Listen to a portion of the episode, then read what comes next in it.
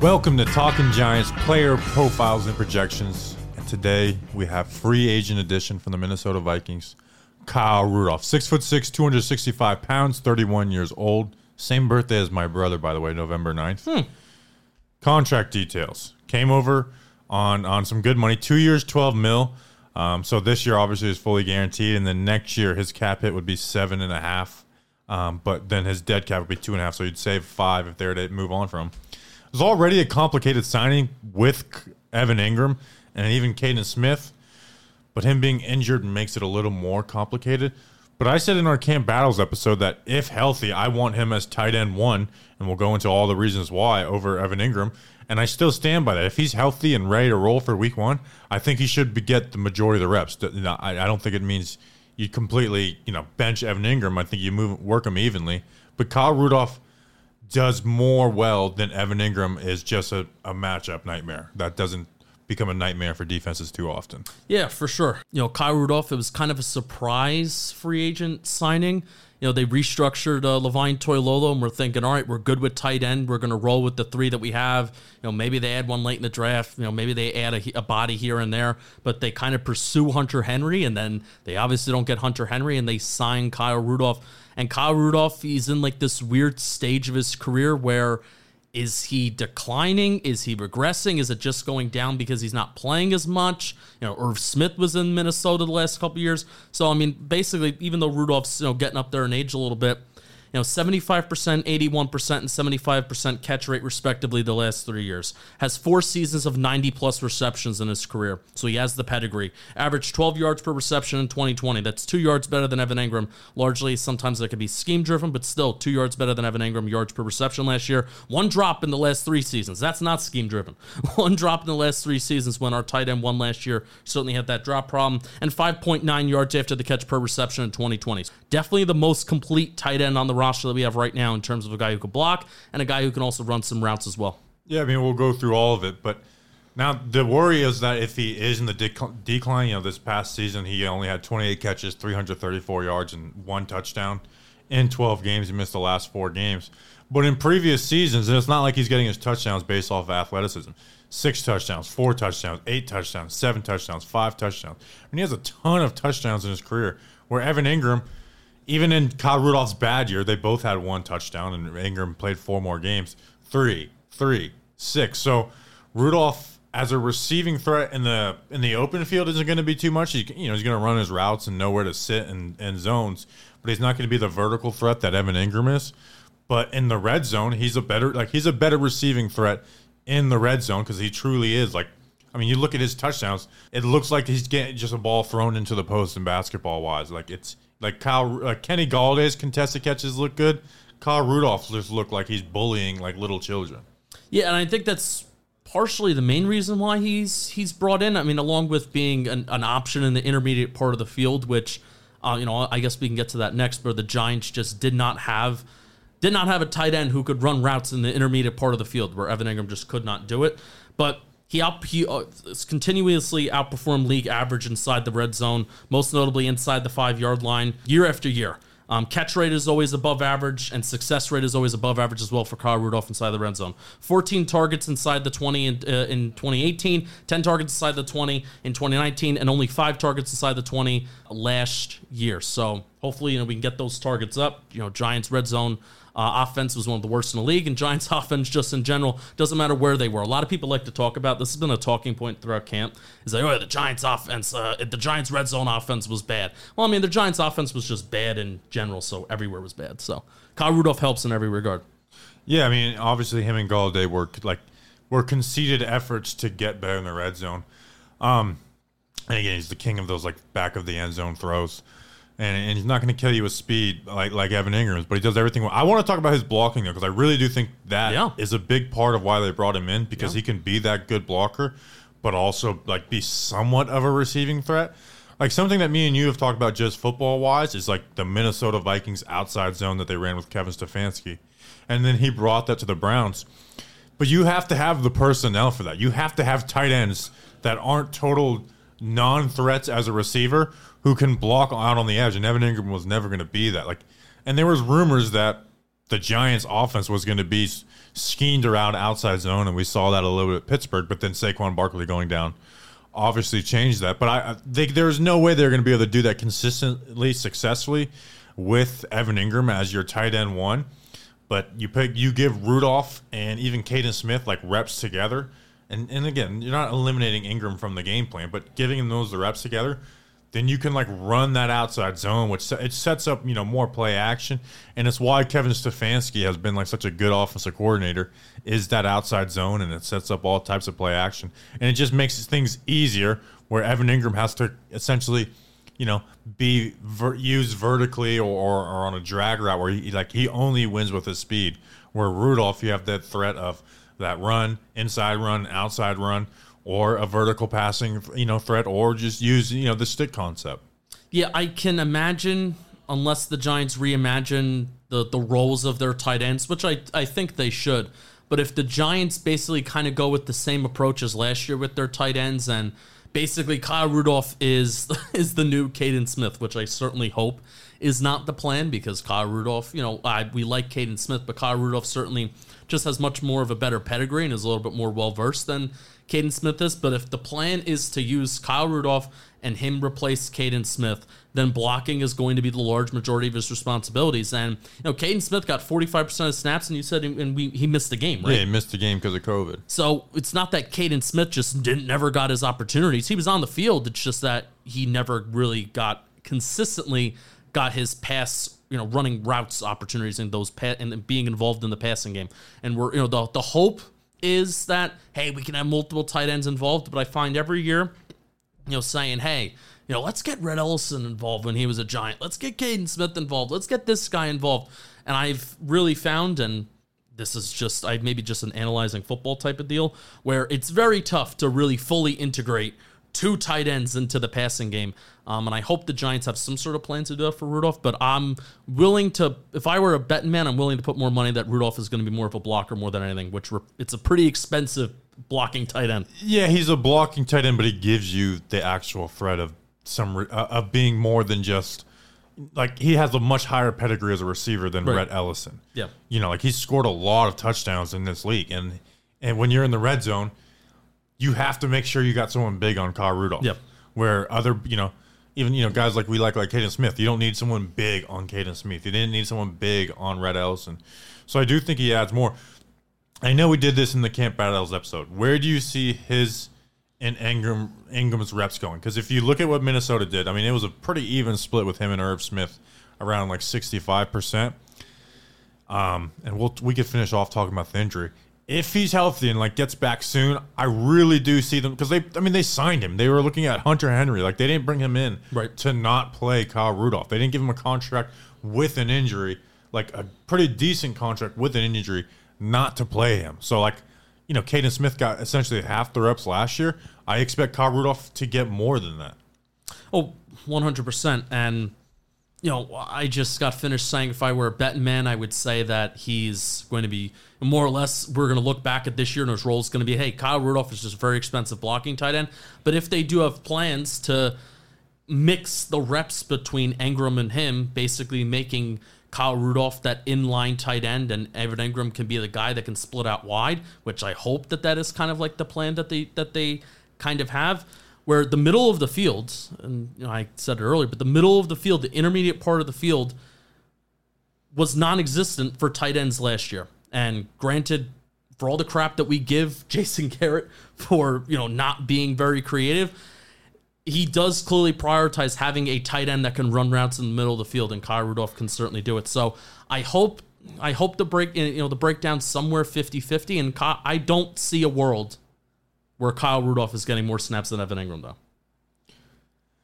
Yeah, I just know they didn't like, but if that happens, it's going to have to be extremely close, because again, they didn't bring Kyle Rudolph in to play to play what Kaden Smith did last year. Right.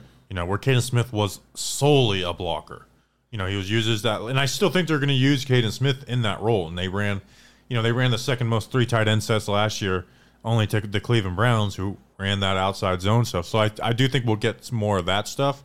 But I like, I think there's going to be Kyle Rudolph and Kaden Smith reps. You know, where Evan Engram was on the bench, and they yep. got those two guys out there, where you can use Kaden Smith is like that fullback lead blocker, but also trust the guy on the front side with Rudolph to where you, like, you're a threat on both sides. Yeah. And that's what we wanted to see last year. I feel like first downs, we wanted to see Evan Engram kind of on the bench and Toilolo and Kaden Smith in there running some twelve personnel with heavy uh, – that's a very heavy rushing formation, but if you have Saquon Barkley, you know, you're you're here for it. So um, rooting for your Kyle Rudolph this year and rooting for the contract to be worth it. Clearly, you're you're right. You know, Giants were prioritizing tight end this offseason. Hopefully we can find a way to use this guy right and get healthy. Anything else on Rudolph? No, that is it. All right, let's take a break. Come on, pay attention in there. Let's go. We got a beautiful day. Work. Play fast. Play fast. Whoa. Ah. Welcome to Talking Giants Player Profiles and Projections. And today we have outside linebacker, edge, Ifeadi Odenigbo, six foot three, two hundred fifty-eight year, two hundred fifty-eight pounds, twenty-seven years old. I almost did the age again. Mm-hmm. Yep. And we can't restart like I'm at home. Nope. Uh, the Giants signed him on a one-year, two point five million dollars contract. thirty-five tackles, three and a half sacks, three tackles for a loss last year. The year before that, he had twenty-three tackles, seven sacks, and seven tackles for a loss. In fact, his first sack was on Daniel Jones. Justin, right now, I don't think either of us view him as like the top two as the edge guys, but he's the top sack getter in the edge group, like for career-wise. Yeah. You know, like he's got t- like ten and a half over the last two years. If any of our other guys had that, we would be talking about them, like put them in the role right now. But I think Ifeadi kind of switching from a hand in the ground to a stand-up edge guy, it's kind of a little bit of wait and see with him. Just getting this out of the way. It's hot in here. And I'm sweating. All right, sweaty. It's not. It, it's compared to Florida. It's fine. Well, I, I don't live in Florida. I am a privileged New Jerseyan who loves it being sixty-five degrees and indoors and all day. And trash on the side of the road. And trash on the side of the road. There's a lot of trash on the side of the road in New Jersey. Yeah, Ifeadi Odenigbo. Um, uh, can I call him Obi-Wan Kenobi? Because Go for it. Because uh, I, I we got a YouTube comment that says, uh, I cringe whenever Justin says uh, Odenigbo's Ifeadi's last name. So I'm just going to call him Obi-Wan Kenobi like I did when, when we signed him. Yeah, he has the most he has the most production out of all of our edge rushers, which is, I mean, nothing uh, or celebrate, really. But he does have the most production in the edge room. Um, we signed him thinking he would be an interior defensive lineman. I'm still going to put my head at night, still thinking to myself that Ifeadi's a def- an interior defensive lineman. But I think because of just the way the roster's broken down with the depth that we have at interior defensive line, and then also the the need for edge pieces in general, even though there's a lot of names in the room, there's still a, a need for production. And that is certainly the Giants did not get any production out of the edge room um, last year. And I think really this signing, I think this is further evidence that the Giants, at least right now, they did go after, um, what's-his-face, Leonard Floyd from Los Angeles, so they did go after him. But I think this is still further evidence of Ifeadi signing that the Giants, the approach to their edge rusher room is penny rich, dollar poor. I think he's very good value. Um, definitely should be better production-wise as Kyler Fackrell, but obviously can't drop back into coverage, so he may not be as complete of a player as Kyler Fackrell. Six games with at least three pressures in twenty twenty, sixty-five percent of the snaps, and five pressures with at least two pressures in twenty nineteen, thirty-four percent of the snaps. That's going to be the key for this edge rusher room. You know, we saw Lorenzo Carter last year. He took that step up when he got ninety percent of the snaps. You're not always going to be getting ninety percent of the snaps. How can you get into the game and how can you be productive even when you're not getting eighty percent of the snaps where you really can get your sea legs under you and get to know your opponent? And Ifeadi seems like he can get that production and he can be valuable even if he's not out there for, you know, being a full-time starter. Yeah, I mean, you mentioned it. I thought he was going to play D-line. I thought he was going to play that B J Hill, like defensive tackle slash D lineman who lines up over the tackle, but he's usually got someone outside of him. But they're listing him as an outside linebacker. They have him working with the outside linebacker. So that's what he's doing.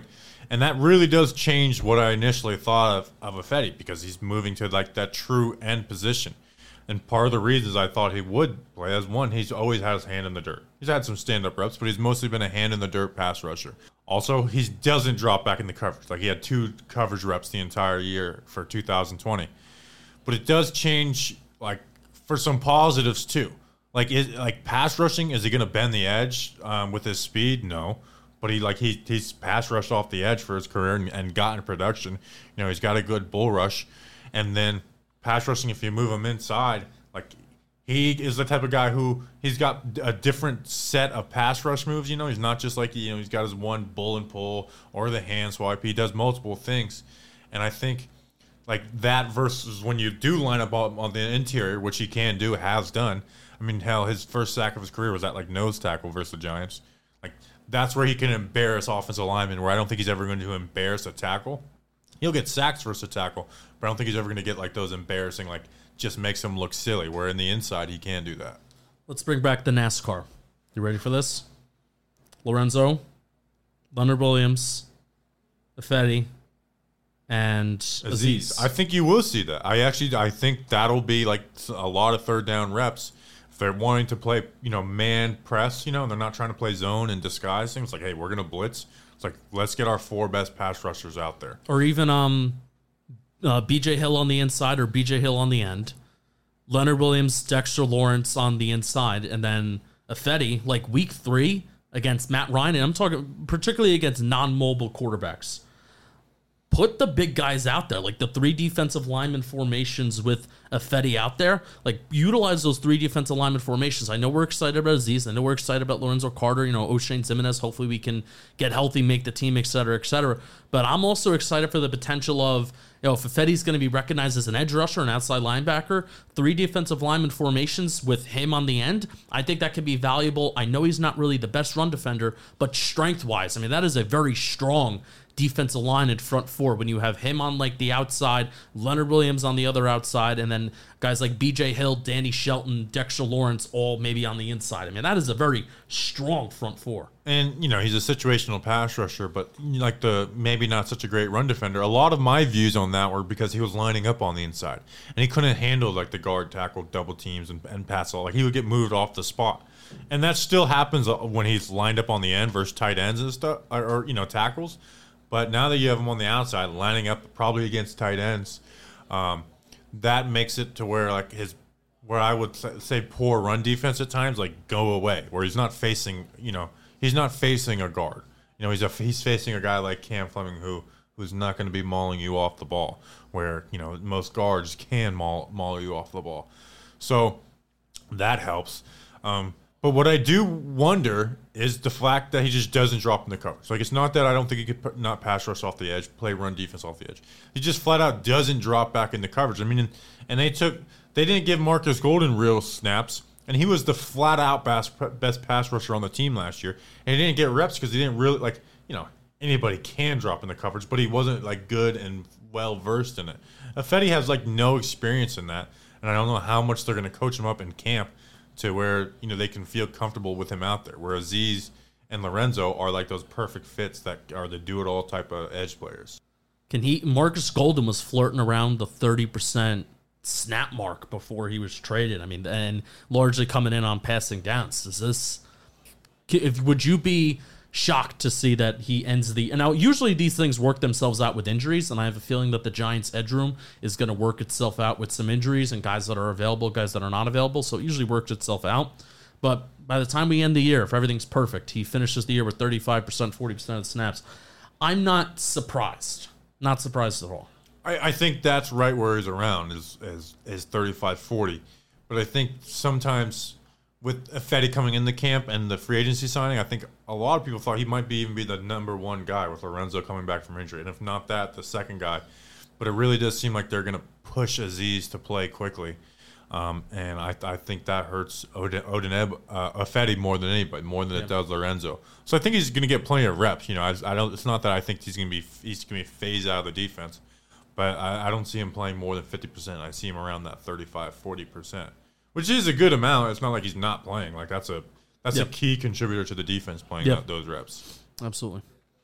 Anything else on Ifeadi? Giants' edge room is is a pretty complex and fun conversation to have during the summer. I mean, if it's been one that we've been having since the spring, kind of going back and forth on what they may do, what it may look like, who's going to get the reps, uh, analyze, you know, even going down to analyzing, you know, shout out, you know, this is researcher Rick's uh, M O, you know, you have to kind of look at how Patrick Graham and how the Giants want to go about with formations, with defensive formations, which usually isn't something that you look at on the front end, you're usually looking on the back end, like how many defensive backs are on the field. That's always something that, you know, the broadcast, they always like to show. But, you know, not really looking at what's going on at the front four and if there's linebackers or if there's defensive linemen.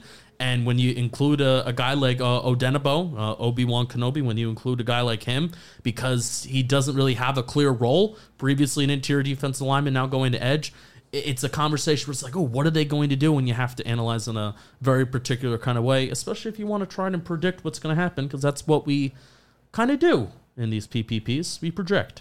Preseason football, does Ifeadi drop back into coverage on ten percent or more? ten percent or more of his reps are less than ten percent. I'm going to go, this is wild. He's got to get out there preseason, first of all. So just hold, percent hold. of his reps, not the total reps. You got to try it. Let's go over. You got to try it. Let's I try it out. So, yeah, preseason. So if he, even if he gets ten reps, put two in coverage. That's more than he did all season. Boom. So. All right, we appreciate you guys. We'll see you on the next one. Until then, let's go Big Blue.